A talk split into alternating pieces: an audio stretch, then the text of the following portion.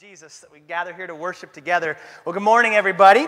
Uh, it's good to be with you. My name is Pastor Justin. If you're new here, we're, we're glad you're here um, to join us this morning. And, and, a couple things before we uh, jump into the, today's message. Uh, just a, three, three things I, I want to touch on briefly here. Number one, uh, some of you have noticed, if you've been here for a while, all of a sudden we've got these huge cubes on either side of the stage. What's going on there? So we're building some closets. want to thank Shane Stevenson here at the church for volunteering his carpentry skills, and then thank Eric Bell for uh, volunteering his uh, painting skills to make these things happen. Uh, as we are a growing church, some of the classrooms are needed more and more often. And one of the things we lacked was another classroom downstairs. In the back corner, there was a classroom, but it was filled with all of our decorations. So we are going to be able to move a lot of those decorations into that closet along with our sound and musical equipment. The doors are coming. As everything else on the planet, it's in back order somewhere in Washington. So we'll be putting the doors up on the closets. Uh, that's going to open up a, a, a classroom in the back especially one that is wheelchair accessible. So we're excited about that and thankful for those who have helped us with that. Uh, the second thing I wanted to mention uh, within our family, many of you have been praying for Mike and Heather Moustakis. Uh, this last Monday, uh, a week ago Monday, they had uh, gone to Anchorage uh, with, to have the birth of their child, a C section.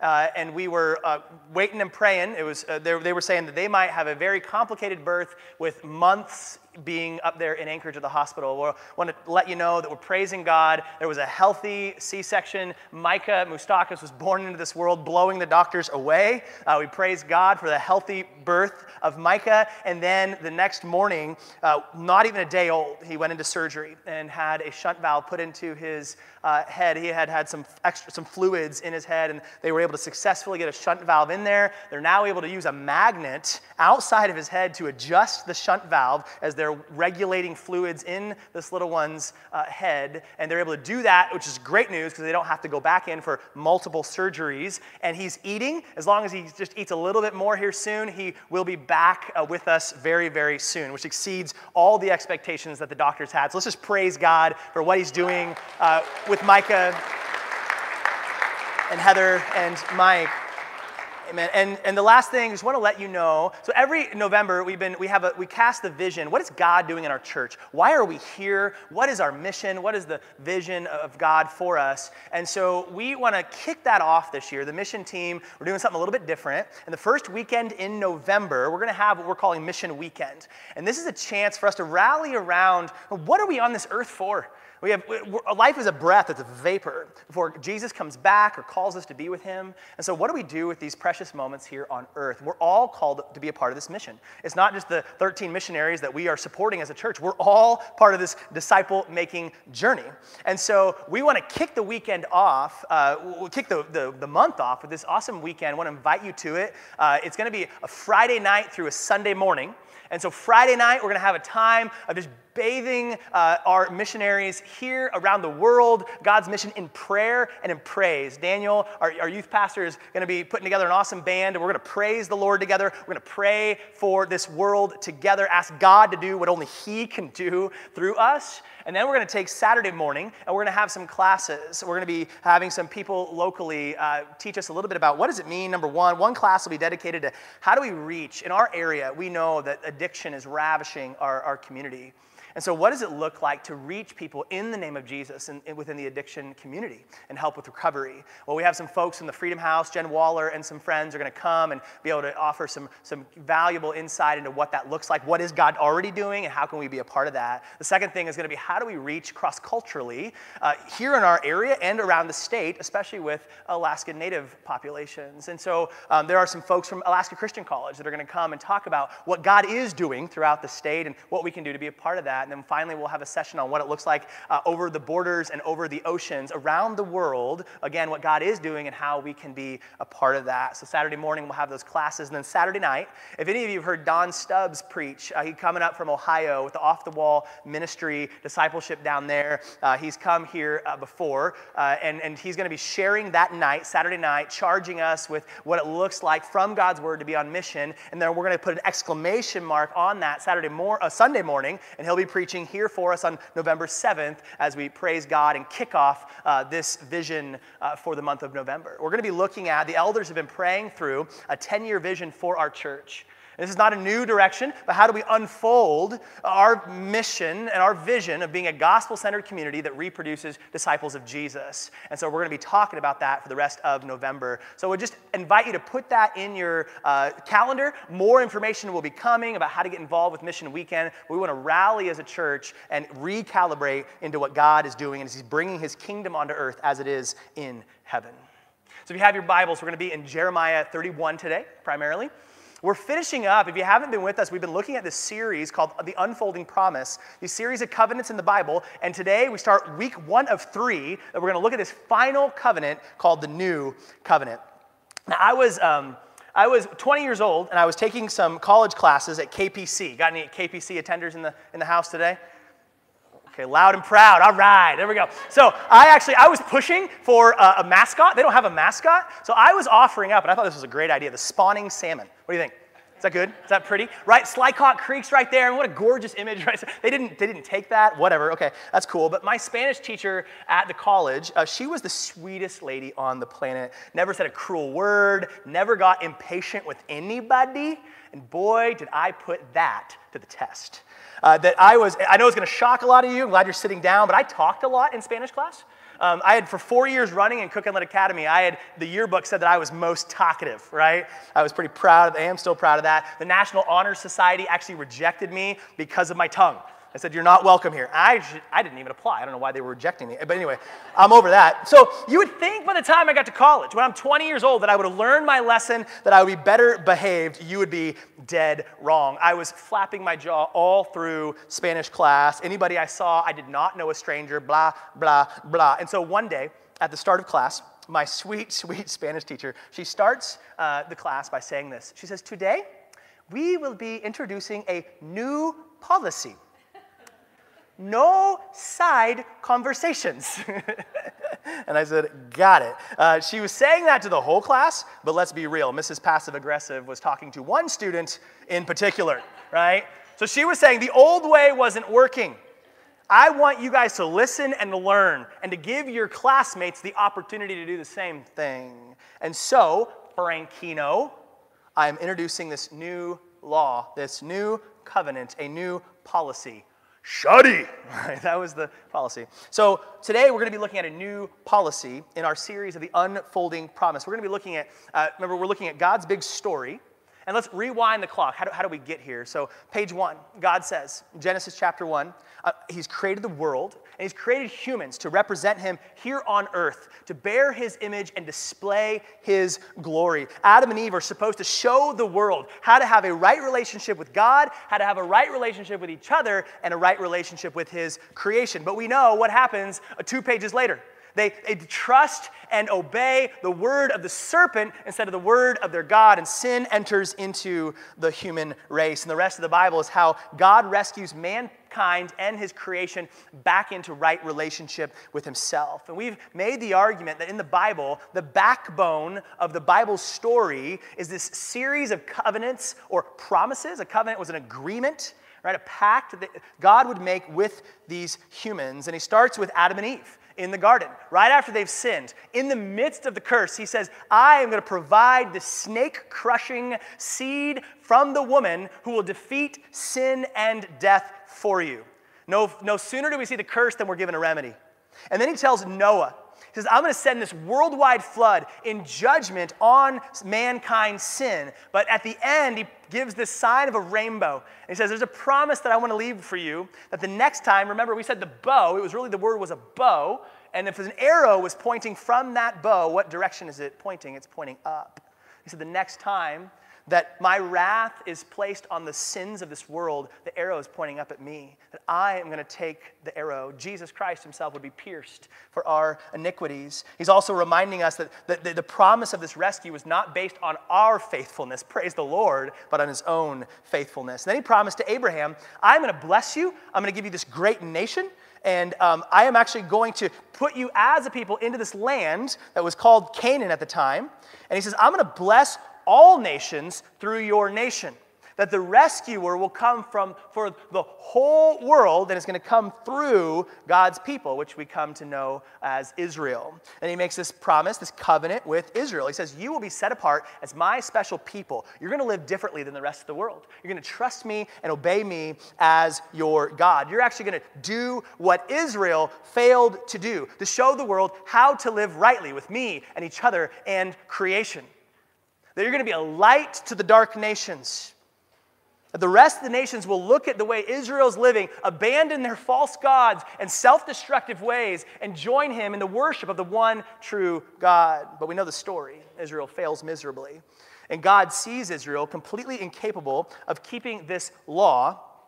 And so in Jeremiah chapter 31, he says, Today I am introducing a new policy. There is a, a new law, a new covenant that he's going to give. And now, with my Spanish teacher, she, she didn't know what was coming, right? She didn't know she was going to inherit Gabby McGabberton into her class. So she had to adjust. And listen, this, that's not what God's doing here. God wasn't like, well, we'll try things with Israel, and oh, I didn't realize it wouldn't work, so now we got to try something different. God has one plan and one promise, and we see a series of, of promises unfolding that one good plan. God is all powerful, He's all knowing. He wasn't thwarted by any of this, He wasn't surprised by any of this. He's going to continue to move forward in His rescue plan. Now, the last two weeks, if you were with us, we looked at David and this new covenant. He said that the rescuer, that snake crusher, is going to come from the line of David. He will be a king from David's descendants. And that one will come and do for Israel, as Israel's representative, what Israel could fail to do lead God's human race into his presence. And we said last week that this, this coming one would be a prophet and a priest and a king, a prophet that would teach the world how to live rightly a priest that would lead us into God's presence, and a, a, a king that would rule the world with peace and justice forever. Now, this week, we're going to look at this final covenant, the new covenant, where all of this comes together. And listen, this morning, I think we all know, if we're honest with ourselves, that we, we all deep down, like Israel, know that we're not living as we should be, right? There, there are sins of commission, things that we are doing and have done that we should not do and we should not have done. There's also sins of omission, things that we should be doing and should have done that we didn't and aren't. And so we come together recognizing that brokenness, and we see this morning God's new policy that is going to enable the human race to be the kind of classmates that we're called to be and to honor the teacher rightly with this new policy. And so, what we want to do is this, this, policy itself is found in Jeremiah chapter 31, his new covenant. So, let's look at the first few verses here. He says, Look, he's speaking through the prophet Jeremiah. The days are coming, this is the Lord's declaration, when I will make a new covenant with the house of Israel and with the house of Judah. This will not be, this one will not be like the covenant I made with their ancestors. On the day I took them by the hand to lead them out of the land of Egypt, my covenant that they broke, even though I am their master. This is the Lord's declaration. He says that Israel was not able to keep my old covenant. They broke the covenant. So I'm going to introduce this new policy, this new covenant. So this morning I want to answer the question what is the difference between the old covenant and the new covenant? What, what's similar between these two covenants? And what does it look like for us today? What's our relationship to these covenants, these promises that were made so long ago? Let's, let's dive into the text together to find answers to those questions. First of all, what is the same? What do we see that's similar? Two things that we see it's similar. Number one, or A, uh, the same principle is it placed in both covenants. It's God's grace through faith. God's grace through faith. So, I'll tell you a story. Once upon a time, there was a very hungry man, a man who had no ability, no money uh, to be able to buy his own food. We will call him Old Testament Oscar. Poor guy. Look at poor, he's so hungry. Oscar comes to the church and he's asking uh, me for food. And I say, Oscar, I am here to help. Uh, hang on. Let me go get what you need, what, what you, uh, and I'll be right back. Don't steal food from anybody. Certainly don't kill anybody to take their food, Oscar. Wait for me to return. So Oscar has to trust me, right? He has to he has to obey me and look forward by faith that I will return with the nutrition that he needs for his life. And boy, do I come through, right? I give him Big Mac and fries. Uh, don't worry, it's a Diet Coke. And so I tell Oscar, I have provided. Now, when I get back with Oscar's Mickey D's, uh, and there's another person who's hungry and also has no money. She arrives onto the scene, and her name is New Testament Nellie. Now, Nellie says, I'm hungry too. And just like Oscar, she also cannot afford her own food. She also needs to trust me to provide to be able to feed her. Now, both Oscar and Nellie are depending on me for food. They can't provide for themselves, they need, need me to nourish them. But Oscar, the difference is, Oscar looks forward by faith. He didn't know the details. He didn't know it was going to be a Big Mac, right? He didn't know what I was going to bring him. He just knew that, that provision was coming. Whereas when Nellie comes onto the scene, the provision's already here, and she immediately knows that it is the goodness that comes from the golden arches. Now, you will hear people say things like in the Old Testament, it was salvation by works. It was by keeping the law. But in the New Testament, it's grace, baby. It's, it's all free from the person of Jesus. in the words of my mentor, Larry, a very spiritual man, horse feathers, right? That is not, that is not true. That, that, that God has always been the same, and the way to be saved through him has always been the same. Like Oscar, the Old Testament saints were looking forward to God's provision. He says, I will come back, and I will bring you what you need. But like the, the, it was a fuzzy picture, right? They, they know there's a, there's a snake, snake's head's to be crushed. We're offering sacrifices. Blood needs to be shed. There's to be a king coming from David's line. They know truths, but they don't see the picture clearly, right? Whereas we today are like the New Testament Nellies. We, we've arrived on the scene and the provision has already come. Jesus Christ has already come and died and rose again we know what the answer is to God's provision. Now, both are saved by faith in his provision, but the Old Testament Oscars were looking forward by faith, whereas the New Testament Nellies are looking backward by faith. This is an important thing to understand. So, God saved Israel. Remember that their story echoes our story. So, when God saved the people of Israel, he first saved them out of slavery from Egypt, and then he gave them his law. And that order is extremely important. He didn't say, I need you to first shape up, I need you to first live rightly, and then I'll rescue you. He said, Because I've saved you from slavery, this is now how you should live. And this is actually when he gives us the Ten Commandments, the very first thing he says is not what to do, it's what he has done. Look at Exodus 20, the Ten Commandments. Uh, verse 1 Then God spoke all these words I am the Lord your God who brought you out of the land of Egypt, out of the place of slavery. He first says what he does and has done. is Because I saved you, because I rescued you from bondage, now, verse 3, do not have any other gods before me. He says, Remember how I saved you already the power of my right hand. They were my plagues. I parted the sea. And through the, it was a symbol of the birth canal. They moved through the waters from death to life and are now born as his new people. And now that I've given you new life, this is how you should live. Trust me and look to no other source, no other help. You're not, you're not in bondage in Egypt anymore. You're not under the rule of your old master, Pharaoh. You're my people. And obedience to God always stems from faith in God. I trust you and your heart toward me, therefore I'm going to believe you and obey you. See, some people would want to say that the Old Testament people were saved by works, but in the New Testament, after Jesus, we're saved by faith. But that is not what God's word teaches. Romans 4 talks about two of the pillars of the, of the faith before Jesus came. Uh, verse 2 If Abraham was justified, made right in God's sight by what he did, by his works, he has something to boast about but not before God. For what does the scripture teach? What does it say? Abraham believed God. He's quoting Genesis 15, before the law ever came. And it was credited to him for righteousness. God said, I accepted Abraham, not because of anything he did, but because he believed me. That is the way for his salvation faith in my grace. And then I love the subtitle in, in the CSB says, David celebrates the same truth. Likewise, David, a king under the law in, uh, the, people, in the land of Israel, also speaks of the blessing of the person to whom God credits, gives righteousness to apart from works. And it says, Blessed is the one whose sins are forgiven. Habakkuk, an Old Testament prophet in the middle of the people under the law. He says, The righteous one will live, not by obeying and keeping the law perfectly, but by faith in God and his promises. When Israel was, was offering these sacrifices of goats and sheep, they were looking forward by faith. It was a sacrifice of faith, saying there's one who's going to come to do what this this goat or this, this bull could never do on my behalf. And just like Israel, God says to his church, what I have done for you by my glorious right hand, I gave to you what you could never earn or never achieve on your own. And therefore, this is how you should now live. The new birth and the new creation comes first, and then this is how you, sh- you should live. And you read the New Testament, this is always Paul's language. The book of Ephesians, he spends the first three chapters saying, Here's who you are in Christ. This is who you, this is what God did for you. This is what he's done through Christ for you and in you and through you. And then he says in chapters four through six, Therefore, you should live this way.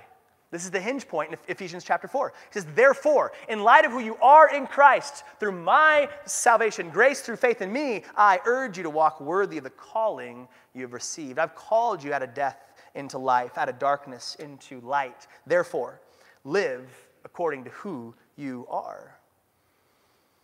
See, the gospel is not straighten up and God will save you. That's, the, that's backwards to the gospel. The gospel is God saved you so that we can walk the straight path with Him. You and I, like Egypt, were stuck in our sin. We were in our jail cell in slavery to sin's Egypt, and God came in and broke our chains, delivered us out of that hopeless bondage to do what we could never do so that we could now live in freedom. No longer under the bondage of our old master, but free to live according to the law of our new. Galatians 3 says, Now it is clear that no one, not just after Jesus, but no one of all time has been justified before God by the law, by keeping his commandments, because the righteous will live by faith, live by faith, trusting that God will keep his promises. The Old Testament saints like Adam and, or excuse me, Abraham and David were looking forward by faith to Jesus. The New Testament believers look backward by faith to Jesus. The difference is that we know who Big Mac Jesus is, because he's already been here on the scene. So we see the same principle that God's grace through faith is the only way that anybody's ever been saved. The second thing we see is that it's the same purpose it's God's glory through his love. That God's purpose for us, why did God create humans in the first place? We saw on the first page of the Bible is to bear his image. We said that that means to be these little living statues of God. That, that, and the more that a statue bears resemblance to its original, the better of a representative it is, right? So if the church built a statue for me, and I would leave this church if you did, if, if you built one, you're like, this looks just like Justin, right? Like, well, maybe a kind of a modern abstract art thing going on here. Um, but okay, thanks, guys. So if it looks nothing like me, if you, if you made a statue of a platypus with six arms, and worst of all, it's wearing a I Heart the University of North Carolina t shirt, I would definitely leave the church, right? That is reprehensible in my sight. That does not honor or, or uh, give glory to the Duke lover that you have as your pastor. So, how do we, as God's living statues, look, live in a way that, that glorifies Him, that rightly represents Him? That, that, that does not offend our Maker, but gives honor to the one whose image we are bearing. We know that God is love, right? And, and that God, for us to re- represent Him rightly on this earth, is for us to be in a right relationship with Him and others and creation. And what does that look like? It looks like love. And even in that old covenant, that was the heart of that covenant. In, in Deuteronomy 6, says you if you were going to bear god's image you would keep his law because god's law reflects his character you want to live like God? Then you do what God says, and you will reflect that character. De- Deuteronomy 6, verse 5 says, Love the Lord your God with all your heart, all your soul, and all your strength. Remember, Jesus said, if you're going to summarize all of the 613 commands, it would boil down to one thing love. Love God with everything in you, and love your neighbor as yourself. That was the heart of the old covenant to glorify God through a life of love. That Israel was to love God and by, by faith, right? I'm gonna, I'm gonna do what you say, I'm gonna love. And this, this was the heart. If, if you love me, you will worship me alone. You will not have any other gods. If you love your neighbor as yourself, you will not murder them. You will not covet their things. You will not steal from them. You will not adulter, commit adultery with them. And this is the exact same purpose that we see in the new covenant. In the New Testament, we see what is God's heart for us today?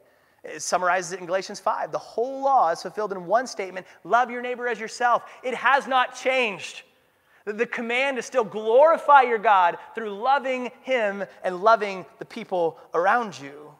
And in both the Old and New Covenant, how do we live out our purpose? It's by looking like God. And what does that look like? It's by loving Him. We can rock our I Heart God t shirts as his little statues. That's a weird one. So, what, so if, that, if, that's what's similar, then what's different? What's different between the old covenant and the new covenant? Well, I'm, I'm glad you asked. That's where we're going. What, what is different? What is different? Let's, let's go back to Jeremiah and look at what he says. Uh, verse 31, he said, I'll make a new covenant with Israel, with Judah, the, the, two, the two tribes, or the two nations, the kingdoms. This one, he says in verse 32, will not be like my covenant that they broke. Clearly, the first one didn't work. So we need a new covenant. What's that going to look like? He unpacks it starting in verse 33. Instead, this is the new, this is, this is the covenant I will make with the house of Israel after those days, the Lord's declaration. I will put my teaching within them and write it on their hearts. I will be their God, and they will be my people. No longer will one teach his neighbor or his brother, saying, Know the Lord, for they will all know me, from the least to the greatest of them. This is the Lord's declaration, for I will forgive their iniquity and never again remember their sin. So we see two things in this new covenant that are far better than what we see in the old covenant. The first one is a better promise, and this promise is based on God's faithfulness alone.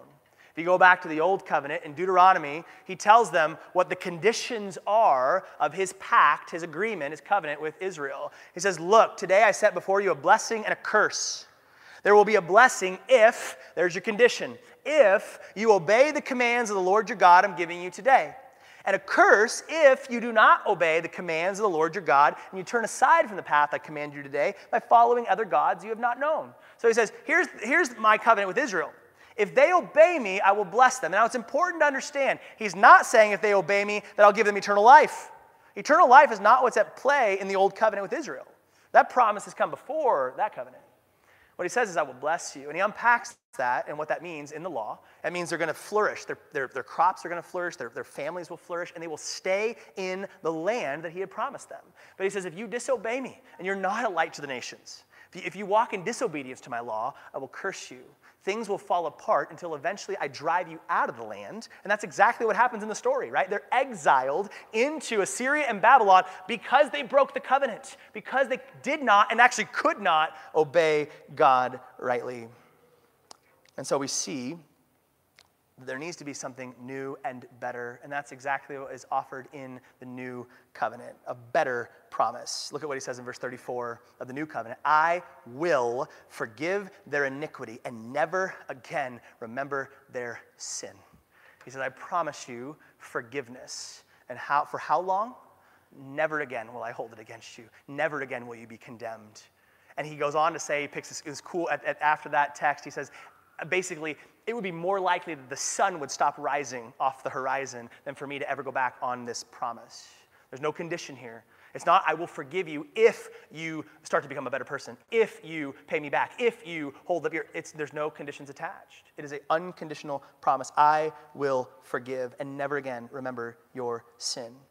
So the old covenant pointed forward to this, this forgiveness that was available to them. And we know that when they sacrificed these bulls and goats and sheep, it would symbolically cover their sins, cleanse them from their sins. But, they, the, but Hebrews is clear. You'd have to, you those can't. They don't have the power to actually cleanse your heart. A new and better sacrifice had to come, and that's exactly what's promised in, in Hebrews chapter 9. It says, That is why he, Jesus, is the one who mediates a new covenant between God and his people, so that all who are called can receive the eternal inheritance God has promised them. For Christ died to set them free from the penalty of the sins they had committed under that first covenant.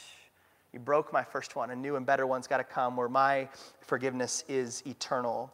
The Old Testament covenant was based on the ability for the people's ability to obey. This new covenant is based on God's ability to be faithful and Jesus to obey on our behalf. The promise did not rest on, on mankind's obedience. It rested on his original promise in the garden that he would send this snake crusher who would defeat sin and death for us, that would rescue us from the shackles, that would take us out of the miry pit that we could never climb out of on our own. And God delivered. When Jesus was born of the seed of a woman, and crushed the head of Satan and sin and death forever. We've been given full and forever forgiveness, a much better promise than what he gave to Israel. But there's also a better provision, a much better provision. How did he provide for this promise? We see it's his own spirit. So, what we needed was more than a new law. It wasn't just, the, remember, the law wasn't what was broken. It was, they, they didn't just need a new law. So, imagine that I told you all listen, do not think about what you're going to have for lunch today. Don't do it. Do not think about lunch. Get that out of your mind. Don't think about going to Pizza Boys and don't think about as you pulling that piece of pizza up from the pan, the cheese just kind of just hanging on, and the, the grease dribbling down your chin. Just don't think about that, right? Now, what are you thinking about? I just told you not to think about lunch, right? If I tell you, do not think about a pink elephant, stop thinking about pink elephants. Get those pink elephants out of your mind. Quit thinking about, all of a sudden, you have never in your life wanted to think about a pink elephant, but all of a sudden, you can't get those things out of your mind, right? What if I told you, stop that addiction? Thou shalt not look at pornography. Thou shalt not eat too much or drink too much. Don't be anxious. Don't be jealous. You already know you need to stop. And, in fact, you probably want to stop, right? So why can't we? We need more than a new command. You and I need the ability to obey it. And that's exactly what Jesus promises. God promises us in the new covenant. He promises more than a new law, He promises a new heart. Verse 33 says, I will put my teaching within them and write it on their hearts. I'll be their God, and they will be my people, no strings attached. So, what we see here, what does that mean? You ever read that? What in the world is he talking about writing the law on their hearts? Well, the Hebrew word for heart meant much more than just your physical blood pumping machine. It didn't just mean like a touchy feely emotion. The, the heart for the Hebrew mindset, it was the core of who you were. It was your mind that you thought with, it was your emotions that you felt with, and it was the core of your will, your, your wants and your desires, the, the motivator of your life. And what God is saying is, I'm not just going to teach you what to do, I am going to give you the ability and the desire to do it that, that my, my commands will become your desire. See, the old nature wanted one thing and one thing only to be our own God, to call the shots in my life, every, put myself first, my comforts, my control, my power, approval from God and others toward myself. But God says, I'm going to give you a new set of desires. This new set of desires that are my desires, that you will love others, you will love me more than yourself. Now, how does He do that? Ezekiel 36, another passage that talks about what this new covenant is going to look like. And he starts by, by talking about this forgiveness that Jeremiah did. I will also sprinkle clean water on you, and you will be clean. I will cleanse you from all your impurities and all your idols. Yes and amen. That we are cleansed as God's people. There is no condemnation, there is no shame in Christ Jesus because he has forgiven us forever. And yet, we learned with Noah there needs to be more than a second chance. That when he wiped out the world of the flood and started over with Noah, they were still sinful. Why? They had the same heart. You need more than a new start, you need a new heart. That rhymed, I didn't even plan it. So we see that he said you need more than just a second chance. This is not just wiping off the etch a sketch and saying, get it right this time. We needed more than that. And he, gives, he tells us what that's going to be next. I will give you a new heart and put a new spirit within you. I will remove your heart of stone and give you a heart of flesh. I will place my spirit. God says, I will place my own spirit within you and cause you to follow my statutes and carefully observe my ordinances. This is incredible. He says, I'm going to give you a heart transplant. And, and what spirit? He says, my own spirit. Remember a couple weeks ago? Whose heart? God's heart. He says, I'm going to give you my own heartbeat in your. and how does he do that? Through the person of Jesus. That our Lord was crucified, he was buried, and three days later, what happened? He rose from the dead. And this is the new covenant that by faith, we're united with Jesus. And it's more than just D- Jesus dying for us. What's true of Christ is true of us. So we were crucified with him. He says, I will remove your heart of stone, the heart that is set against me, that will not do and doesn't even want to do what I say. He says, I take those old desires.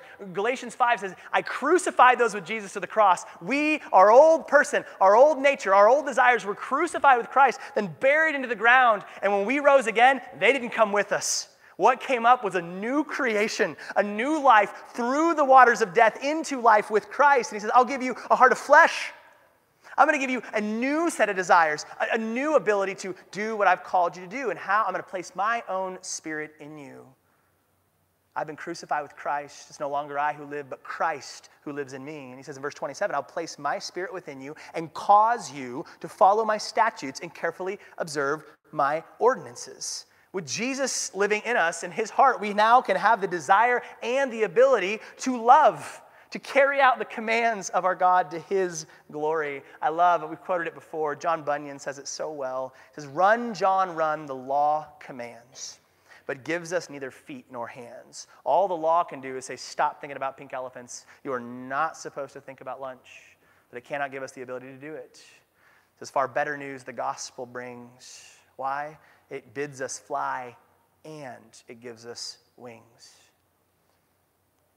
See, God didn't just say, stop thinking about lunch or, or quit that addiction, quit that behavior.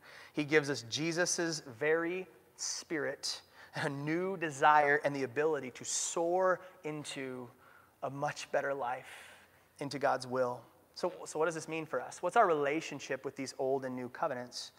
I want to quote Hebrews 8. It's kind of cool. They, they actually quote this Jeremiah 31 passage of the New Covenant. This is the longest Old Testament quote in your New Testament.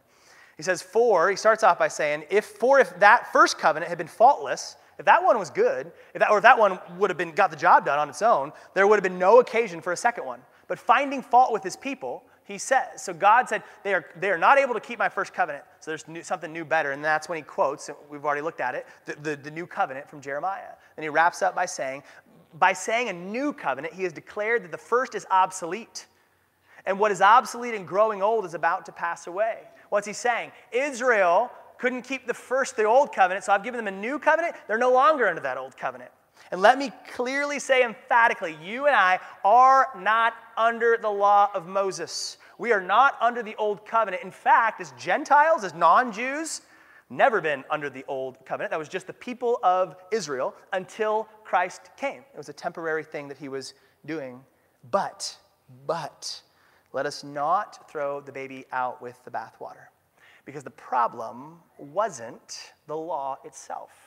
The problem is not God's law. In the New Testament, this is what Paul has to say about the law. What should we say then? Is the law sin? No, absolutely not. Uh, God forbid, some translations say. He says the law is holy, and the commandment is holy and just and good. Everything God creates is good, right? All of creation was good.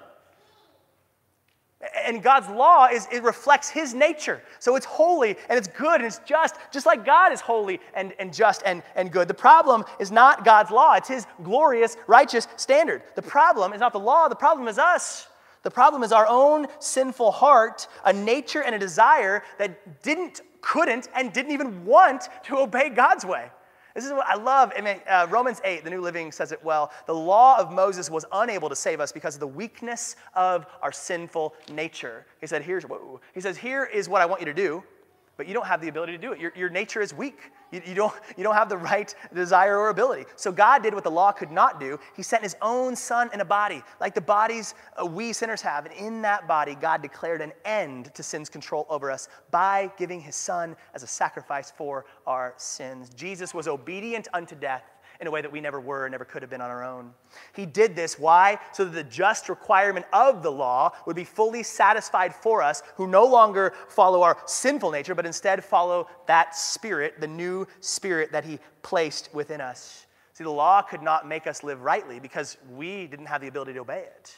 So he put his spirit in us, wrote that law on our hearts so that we might have the ability to live according to God's ways. So the million dollar question then is why in the world did he give us the law? Like, if it couldn't save, Israel's like, you could have saved us hundreds and hundreds of years of failure. Like, what are you, are we just an object lesson? Like, what is the deal? Um, again, you guys are asking great questions this morning. Galatians 3, why then was the law given? Why, Paul's like, what in the world? And there's two important reasons that God gave the law and his infinite wisdom that he, he unpacks. The first one is that it reveals. It reveals. So the, the law clearly shows the nature of who our God is, holy and just and good. But it also does something that a good mirror does in a very annoying fashion. It shows our own blemishes, right? It shows all the things that we don't want to face up that are the reality of our face, right? It shows us who we are. He says it was given alongside the promise to show people their sin. God says, I am promising a rescuer to come into this world. I promised it since the day you sinned. But just as important that a rescuer comes is we need to see our need for the rescuer. You see, if all we do is see that there's this hypothetical sin, Derek Webb says if our sin is hypothetical, then our Savior will be hypothetical. And what he means by that is a lot of us would say, Yeah, I know that all have sinned and fall short. I doubt anybody in this room would raise their hand and say, I'm perfect, just nailed it in life so far, gonna continue to do so, right? You liar, right? Now you're a sinner like us, right? None of us would claim that, but and can you point to a specific sin in your life this last week and say that is an affront to God? That is out of line with his character and his, and his heart for me. See, until we see the depth of our sin, how real sin is, we will not see the depth of our Savior and understand how desperately we needed him. The law was necessary to show Israel, and through Israel, show the world our sin and our need for a Savior. The second thing that the law did was it restrains. So we know everybody's favorite signs along the highway, the, the speed limit sign, right? Now we know the speed limit sign cannot keep us from driving like maniacs, right? It has no power to grab us or slow our, our car down. But what does it do? It restrains because we know that if I'm driving 80 miles an hour down the Sterling Highway when it's 55, a cop can pull me over and I can be punished, right? I can receive a fine, or if I'm driving too fast, I could be thrown into Wildwood. It restrains us from, it can't stop us from speeding, but it can sure restrain us. And in the same way, the law, God said, here is the law, and if you break it, here are the consequences. The law couldn't stop Israel from sinning, but it could restrain. We saw what happened before the flood when people were just destroying each other. He gave Israel the law to restrain their sin through consequences. He says in verse 24, the law was our guardian until Christ came. It protected us until we could be made right with God through faith. It protected them in custody like a, like a, like a tutor or a schoolmaster. A disciplinarian is really the, the word there. Until what? Verse 25. And now that the way of faith has come, now that Jesus is here, we no longer need the law as our guardian. We have a better master one that can actually change our hearts, not just restrain sin, but actually defeat it once and for all. We love to quote Psalm, uh, Romans 6:14. You're not under law, but you're under grace. Amen? We're not under law. We just said we are not under the old covenant. We are not under law. We are under grace. Yes and amen. But we don't then say, well, sweet, Jesus forgives all my wrongs, so now I can just go live however I want. And we start swiping the grace card, right? We'll put it on his account. And, and, and he, we, we can see that work, we sometimes oppose grace and works from each other. And so it's not works, it's faith. It's not works, it's grace. Again, Pastor Larry would say horse feathers. If you read the Sermon on the Mount, Jesus says, I did not come to abolish the law, but to fulfill it. I did not come to abolish the law, but to fulfill it. He says, Your righteousness, your right living, actually needs to exceed that of the Pharisees. See, the Pharisees were just keeping the outward law. They were going through the motions, keeping the outward performance of the, of the Old Testament law, but in their hearts was all sorts of corruption and evil desires and motives. He says, You've actually got to have not just the right external, but the right internal, the right heart to walk with me. Jesus did not lower the bar. What Jesus did was he kept the bar for us. He lived the righteous life from the right heart that we never could. And now placed in us, He can work out of us not just the right external, but the right internal. Jesus said to his disciples, John 14, if you love me, you will keep my commands. If you love me, if you're doing this with me, you will obey me. See, we're not under the law of Moses, but we are called to obey our new master, what Jesus says we do. He says in John 15, without me, you can do nothing. The only way we're going to bear fruit is if our branch is connected to His vine, what He does in and through us, but we will work. So, what's the difference between how do we make sure it's, it's faith and not works? What is that? Dallas Willard, one of the most helpful quotes I've, I've ever had on this, helped me think clearly on this issue. He says, Grace is not opposed to effort, but to earning. Grace is not opposed to effort, but to earning. He says, Earning is an attitude whereas effort is an action. Earning is an attitude, effort is an action. Without effort, we would be nowhere. What's he saying? Legalism says that I do good things in order to gain God's approval. Legalism says that if I live right, if I read my Bible enough, if I go to church enough, if I help enough people across the street, if I do all these, then God will love me and things will go right if I live right. That's transactional and that's earning God's favor. That opposes grace.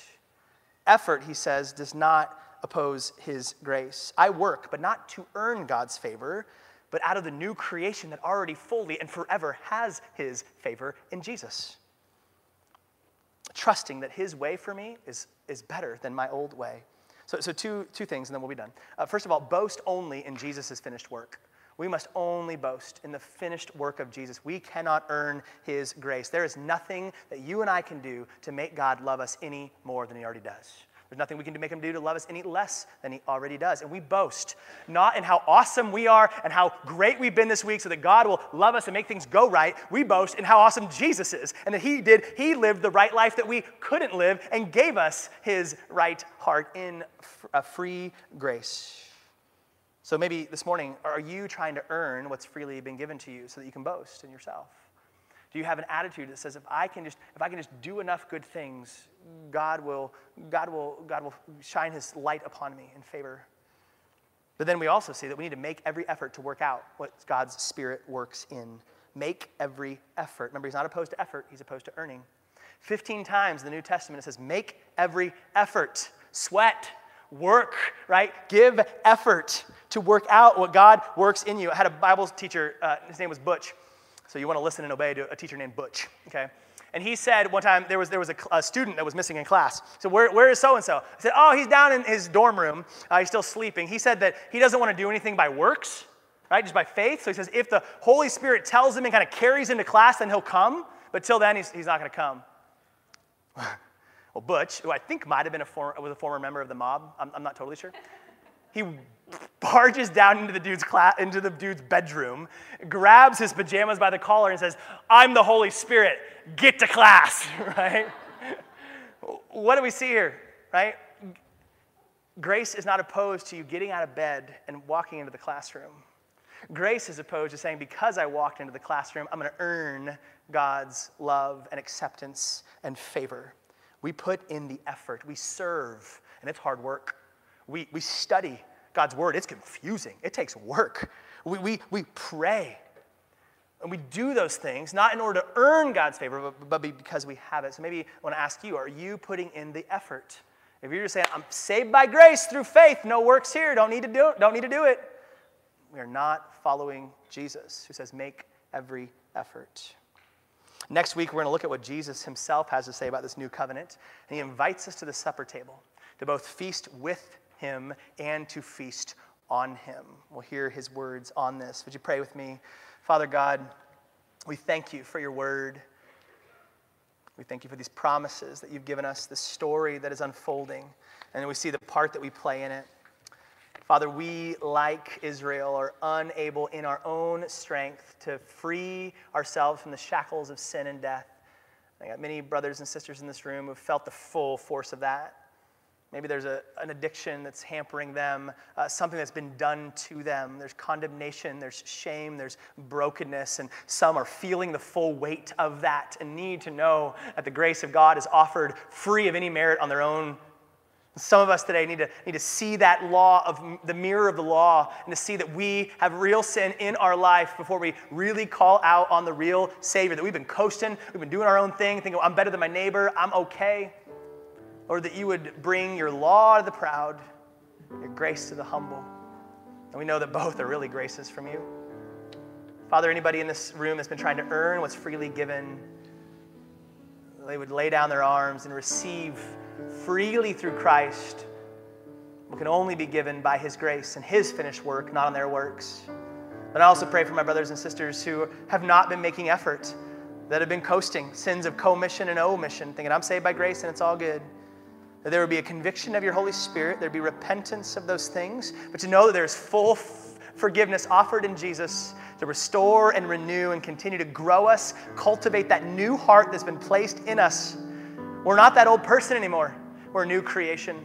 That we live that out as your little statues, glorifying you as we love you, love this world. Jesus through us. That's why he gets all the glory, Father. We know it's only by grace through faith, back then and now and forever. We pray these things in your Son's beautiful covenant, the Spirit that's in us, and in his name. And all God's people said, Amen. Would you stand and sing with us?